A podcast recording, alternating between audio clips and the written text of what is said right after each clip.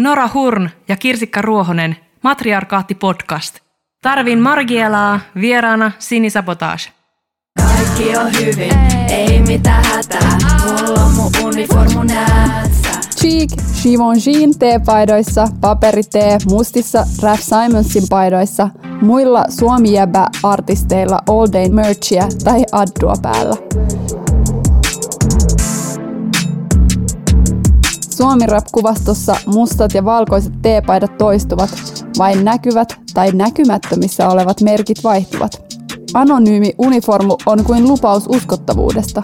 Se kertoo, että artisti on aidon kiinnostunut musiikista, eikä yritä peitellä osaamattomuuttaan liian näyttävillä tai liikaa huomiota vievillä vaatteilla.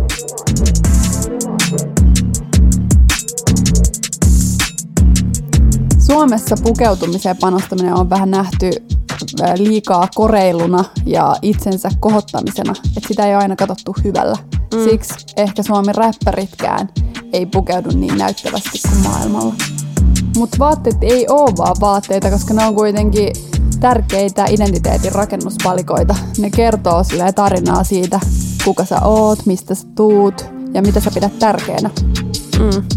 Silloinkin, kun esittää, että vaatteet ei kiinnosta ja ne on vaan pakollisia vartalon verhoiluja, niin sekin kertoo ihmisestä aika paljon.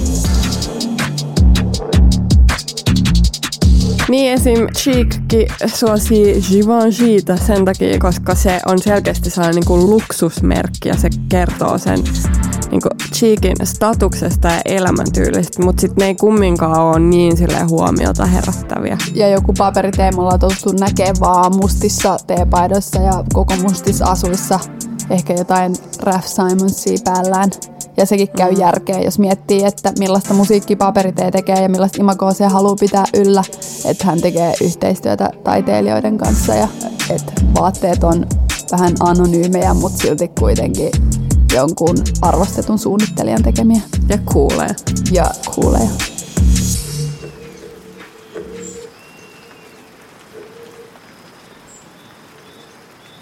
Joo, yläasteella mulla oli ehkä tällainen kausi, jolla mä flirttailin sellaisen niin kuin taideopiskelija luukin kanssa. Ja sitten se otti vielä kierroksia lukiossa, koska lukiossa mut tunnettiin erityisesti urheilijana. Ja mä halusin jotenkin viestiä sitä mun sisäistä todellisuutta, joka oli tällainen taiteilijan renttu. Että vaikka urheilu oli mun elämässä tosi vahvasti läsnä, niin silti mä halusin myös jotenkin kertoa siitä, että mä oon kiinnostunut myös paljon kaikesta muusta. Ja sitten vasta kun mä aloin itse opiskelee graafista suunnittelua ja kuvataidetta, niin mulla ei enää ollut samanlaista tarvetta viesti pukeutumisella, että hei, mä oon kiinnostunut kulttuurista, joten tällainen normkore tuli tutuksi. Sullakin on ehkä vähän sama niin kuin tyyliin hyvin paljon mustaa vaatetta usein. Niin, paitsi että mun rahakukkaro on huomattavasti pienempi. Pukeutumisesta voi löytää suurempia teemoja esim. sukupuolesta, yhteiskuntaluokasta ja vallasta. Jos miettii esim. yhtä Bad Bitch Adikiaa, joka räppää Air Force Oneista ja on muutenkin kertonut, että mitkä silloin aina jalois. No Air Force Oneit. Vaikka sit Nike ei kuitenkaan saa mitään puhtaita papereita esim. lapsityövoimasta tai ympäristöystävällisyydestä. Kuitenkin mulle jää sellainen kuva, että Air Force Oneit kertoo jotain suurempaa tarinaa, koska Adikia on kuitenkin intersektionaalinen feministi ja valveutunut kansalainen. No entä mitä kertoo sitten Monsalan Fuckboy Larppi 24 karattia biisillä? jos räpätään, että tarviin rarempaa, että raha tuoksuu vahvana tarviin Margielaa, sä oot rip-off Zarasta. Mitä se kertoo susta, Mansala? Ja, mä tarviin, mä tarviin sellaista, jossa raha tuoksuu vahvana. Mm. Mä tarviin sitä Margielaa. Mm. Zarassa se ei tuoksu.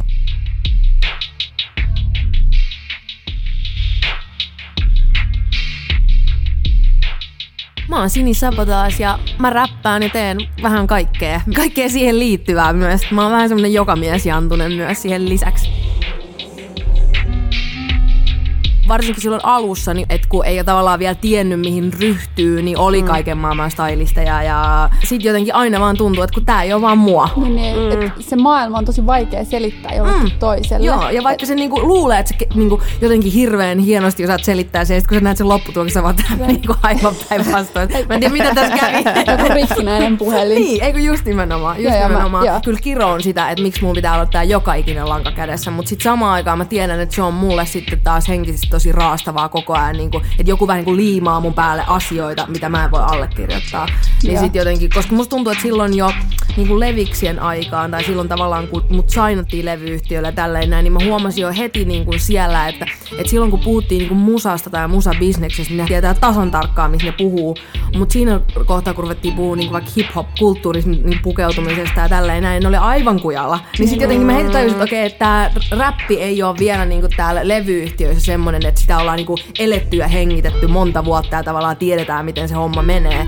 Niin ehkä sen takia mä itsekin jo silloin alussa ja vähän säikähdin, että jos mä haluan tehdä tämän silleen, että, että se näyttää just, just siltä, miltä mä haluan, niin mun on pakko tehdä kaikki itse. Niin, niin, niin. Mm.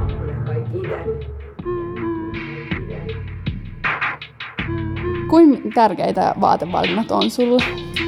Se vaihtelee tosi paljon, musta tuntuu, että mulla on tosi vahvasti semmoinen puoli, missä mua ei kiinnosta niinku pätkääkään, mitä mulla on päällä. Ja sitten on taas semmoinen tietynlainen oma taiteen muotonsa myös, että sä oot vähän niin kuin oma kroppa on se kanvas ja sitten sä vaan alat viskoa siihen päälle kamaa. Musta on se puoli, joka ihan niin kuin siis kurahousuissa juoksee tuolla kylillä ja sitten on taas se niin kuin hyvin, hyvin niin kuin loppuun asti tai pitkälle viety niin kuin semmoinen niin kuin ulkoinen, ulkoinen näyttävyys.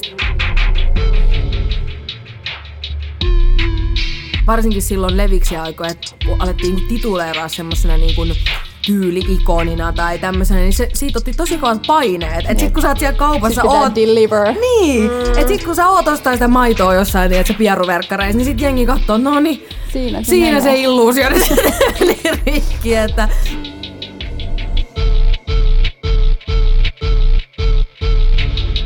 Siis, ja onko mä ymmärtänyt oikein, että sä oot myös tehnyt niin itse vaatteita? Mä oon aina tykännyt tehdä tosi paljon vaatteita. Myös se, että kun tulee erilaisia, nyt on vaan just on näitä niin kun aion dialla on paljon niitä eturypytyksiä tälleen, että sä pystyt tavallaan niin kuin modaa sun vaatteita uudestaan niin kuin sen mukaan, mitä uusia asioita tulee. Totta, et et sä voit iskeä joku reisitaskut tai jonkun eturypytyksen tai jonkun vaikka tehdä niistä trumpettihousut tai mitä tahansa. Että niin kuin, että lähtisi ennemmin modaa kuin aina ostaa se uuden rätin. Totta, että- totta. Silleen, että kuinka paljon on sellaisia vaatteita, jotka niinku pienellä muutoksella voisi käydäkin Hmm. niinku taas ihan, Ei kun just näin. ihan tähän niinku ajan henkeen. Kyllä.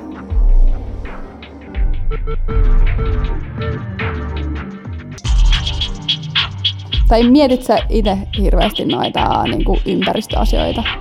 Kyllä mä mietin niitä, jos menet johonkin Fashion Novaan tai jotain tällaista. Se, ne on niinku, että onhan ne ihan niinku mageet juttuja ja hyvin osaavat kopioida kaikilta niinku trendy brändeiltä, mutta sitten kun sä pes, laitat sen kerran pesukoneeseen, tai siis ei sun tarvi laittaa sitä, kun heidät roskiin sinne, Niin, niin, niin, tulee niin. sieltä pesukoneesta. Sitä ei oo tehty niin, kestämään. Eikö just nimenomaan, niin se on mun mielestä kyllä tosi sääli. Totta kai se on myös mun vastuulla just se, että, että mä en käytä rahojani semmoiseen. Niin, on toi kyllä paha silleen Niin. myös, että kuinka paljon se vastuu sitten jää jotenkin kuluttajalle. Niin, mutta on kyllä paha kombo silleen, just tai niinku Instagram-maailmassa silleen, että sulle koko ajan tulee niitä Fashion Nova mm-hmm. tai niitä kaikki, ja sitten varsinkin kun itse seuraa just jotain jenkkimimmiräppäreitä, joilla Niin tavallaan aina, ja aina kun sä teet jonkun yhden postauksen, niin sul pitää olla jotain, mitä sulla ei ollut aikaisemmin päällä.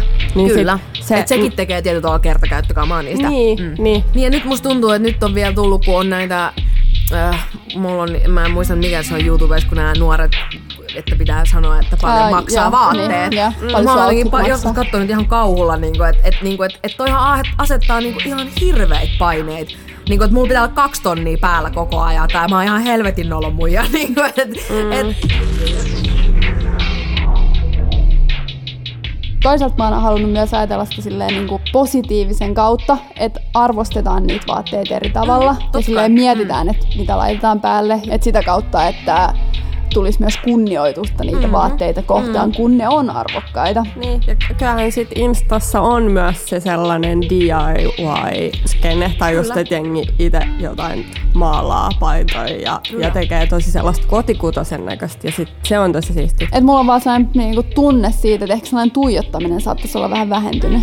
Silleen, niinku, että et just somen myötä ja ju, just mm. sellaisen niinku pukeutumisen ja huomion kiinnittämisen myötä, niin myös sellaisia erikoisuuksia Totta. jotenkin ei nyt siedetä, vaan siis niinku jopa ihaillaan. Joo, se, joo, eikö se on ihan totta. Ja just tavallaan, että mitä, niinku, että mitä persoonallisempi look, niin mm. se on jotenkin, niinku, koska itse mä muistan ajan, milloin se ei ollut cool yhtään. niin, niinku, just, just et kaikki katsoo aina niinku, nenän vartta pitkin, että niinku, et, mitä helvettiä tuolla mun jallon päällä. Niin se on totta, että nykyään sitä osataan ihannoida eri tavalla. Tai jotenkin, niinku, ka, tai ei edes ihannoida, vaan katsoa sitä eri tavalla. Että wow, että on löytänyt noin tavallaan persoonallisen tavan tuoda esiin, eikä sillä, että mitä vittua sulla on päällä. Niin.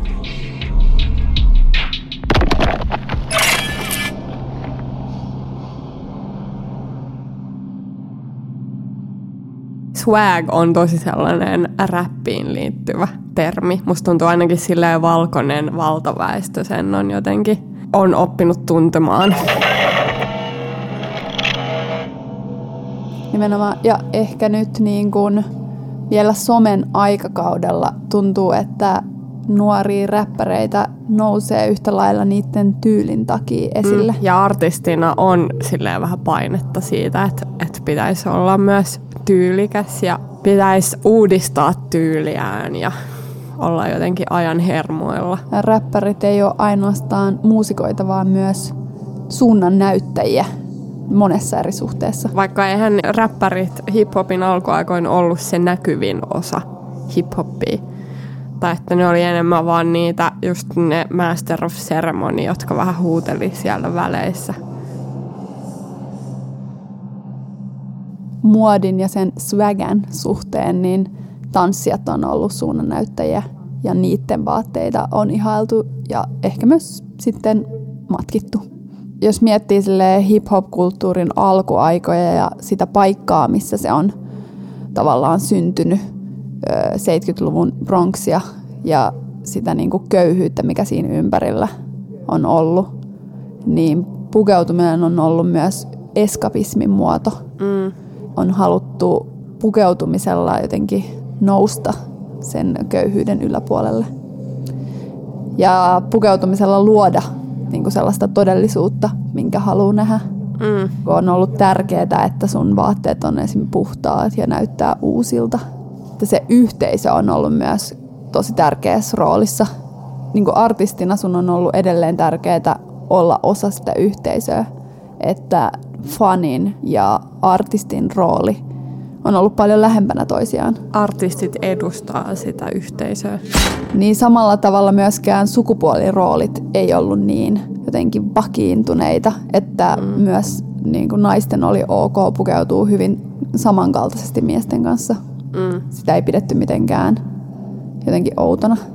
Niin, tai silleen, että sä oot tehnyt korostuneen valinnan. Niin, sitten kun mennään ajassa vähän eteenpäin, tullaan 90-luvulle, niin sitten maskuliinisuus alkoi jo vakiinnuttaa asemiaan hiphopissa normina. Ja naisten niin kuin, piti tehdä se tietoinen valinta, että lähteekö ne mukautumaan siihen maskuliinisuuteen, häivyttämään omaa sukupuolta –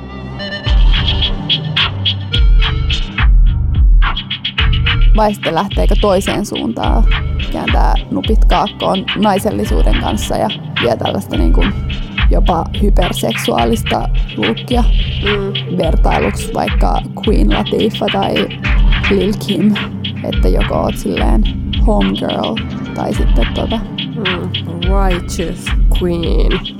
Ehkä Lil Kim on niinku hyvin paljon hyödyntää sellaista just strippariestetiikkaa ja sitten siitä eteenpäin niin kun sukupuoliroolit on ollut myös selkeämmät. Hyvin binäärisesti. Tätä samaa kehityskulkua oli myös se, että räppikuvastoon vakiintui sellainen bikini baby taustalle. Mm.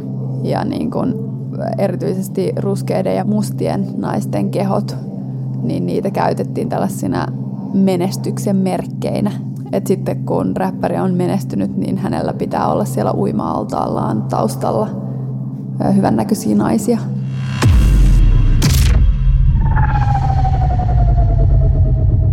Musta tuntuu, että jotenkin siitä Ysarin loppupuolelta lähtien sit feminiinisyyden tappiin vieneet naisräppärit on just ominut sen sellainen stripparilähtöisen tyylin, mutta vaikka ne onkin sille niin aktiivisia toimijoita siinä boksissa, niin ne ei kyllä niin kyseenalaista sitä sukupuolijakoa juurikaan. Ja, ja.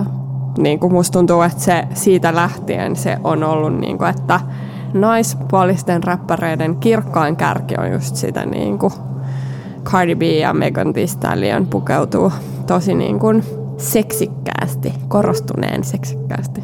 Mutta jos vaikka miettii sitä WAP musiikkivideoa. Mm, wet ass pussy. Kyllä.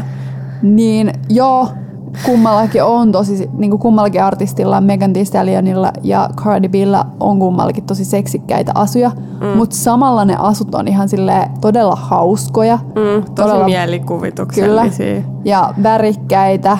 Ja niin kuin, että se koko video on sille silmäkarkki mm. myös monella muulla tavalla kuin pelkästään male gazein.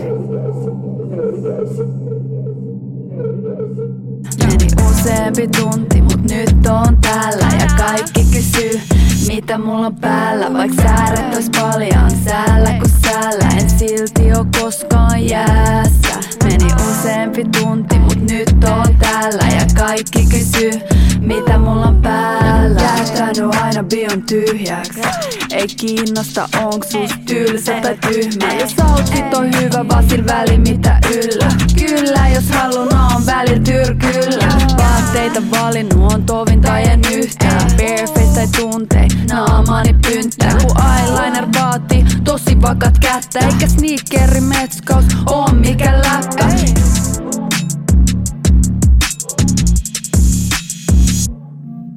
Vaatteista kiinnostuminen ja pukeutuminen on nähty usein tyttöjen juttuna. Niin totta kai sitten pukeutumista on ollut helpompi kritisoida. Ja shoppailu, jos ei se ole jotain uusimman elektroniikan shoppailua. Niin shoppailua on kritisoitu turhan päiväisenä. Niin, just. On kuitenkin olemassa ainakin yksi muodin alagenre, josta kaikki jäbät jaksaa jauhaa ja pätee loputtomasti. Eikä tyttöjen läsnäolosta ole aina edes pidetty. Streetwear, Streetwear eli katumuotihan nimensä mukaisesti löytyy kaduilta ja sen juuret juontaa 70-, 80- ja 90-lukujen alakulttuureihin. Yleensä sille miesvaltaisiin alakulttuureihin, skeittaukseen ja surffaukseen ja myös hip-hop-kulttuuriin. Ehkä se on myös ollut sellainen vastareaktio sit siihen high fashioniin. Ja varsinkin aluksi se on puhutellut nimenomaan noita kulttuurin edustajia, eli nuoria poikia. Kyllä. Mutta katumuotti voi olla myös terminä vähän ongelmallinen. Onko se vähän niin kuin urbaani? Kyllä. Hip-hop-kulttuurista inspiroitunut pukeutuminen nähdään nykyään niin kuin salonkikelpoisena ja haluttavana. Niin edelleen ne kulttuurin pioneerit ei saa sitä arvostusta vaan kiitoksen saa ne valkoiset influencerit ja valkoiset mm. suunnittelijat, Joo, jotka on, omii niin, jotain. Ne, jotka on löytänyt. Löysin tällaisen siistin jutun kuin streetwear. Ah. Hmm.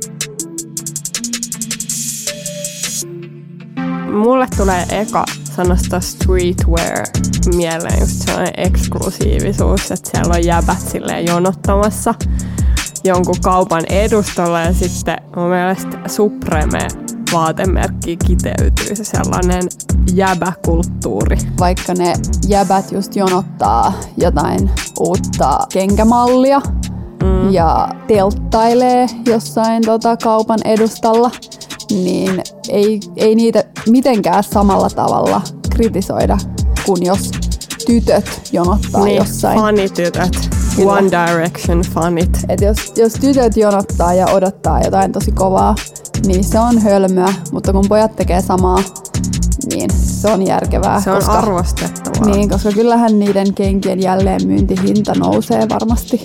Kyllä. Monet merkit ei ole niin onnistunut puhuttelemaan ollenkaan naisyleisöä. Ja että jos naisille onkin tehty joku oma mallisto, niin se on mennyt sellaisen pink it and shrink it periaatteen mukaan, että mm. laitetaan tota vähän pienempään kokoon ja vaaleanpunaiseksi, niin sitten se menee tytöille.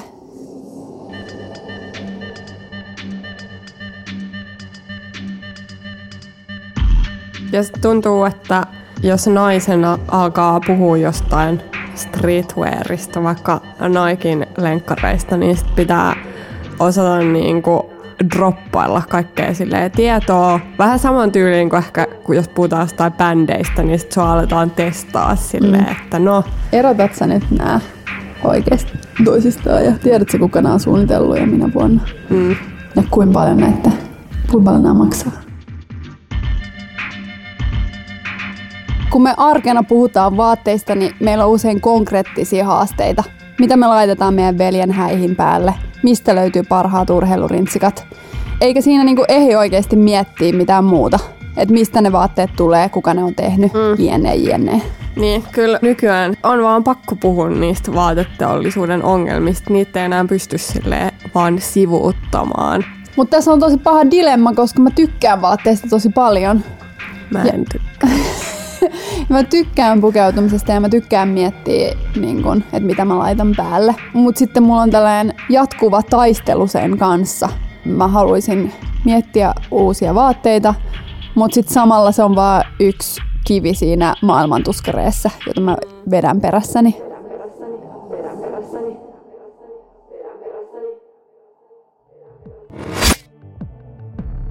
Nykyään artistit ei ole vaan artisteja. Mm. Ne on samalla myös suunnannäyttäjiä, aktivisteja, influenssereita. Ne on siellä kulttuurin edelläkävijöitä. Aktivisteja. Aktivisteja. Sano, Sanoisin joo. Mutta toistellaan, että aktivisteja. aktivisteja. Olisipa kaikki aktivisteja. aktivisteja.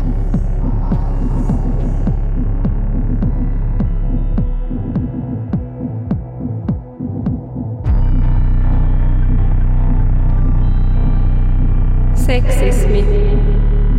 Seksismi. Naiset juoruilee. Naiset kiukuttelee.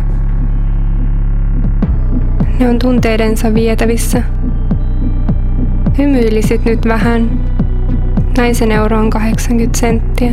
Mutta nainen voi olla talomies, lakimies, puhemies, tiedemies. Nainen on pihtarihuora, siis sekä pihtaa että huoroa.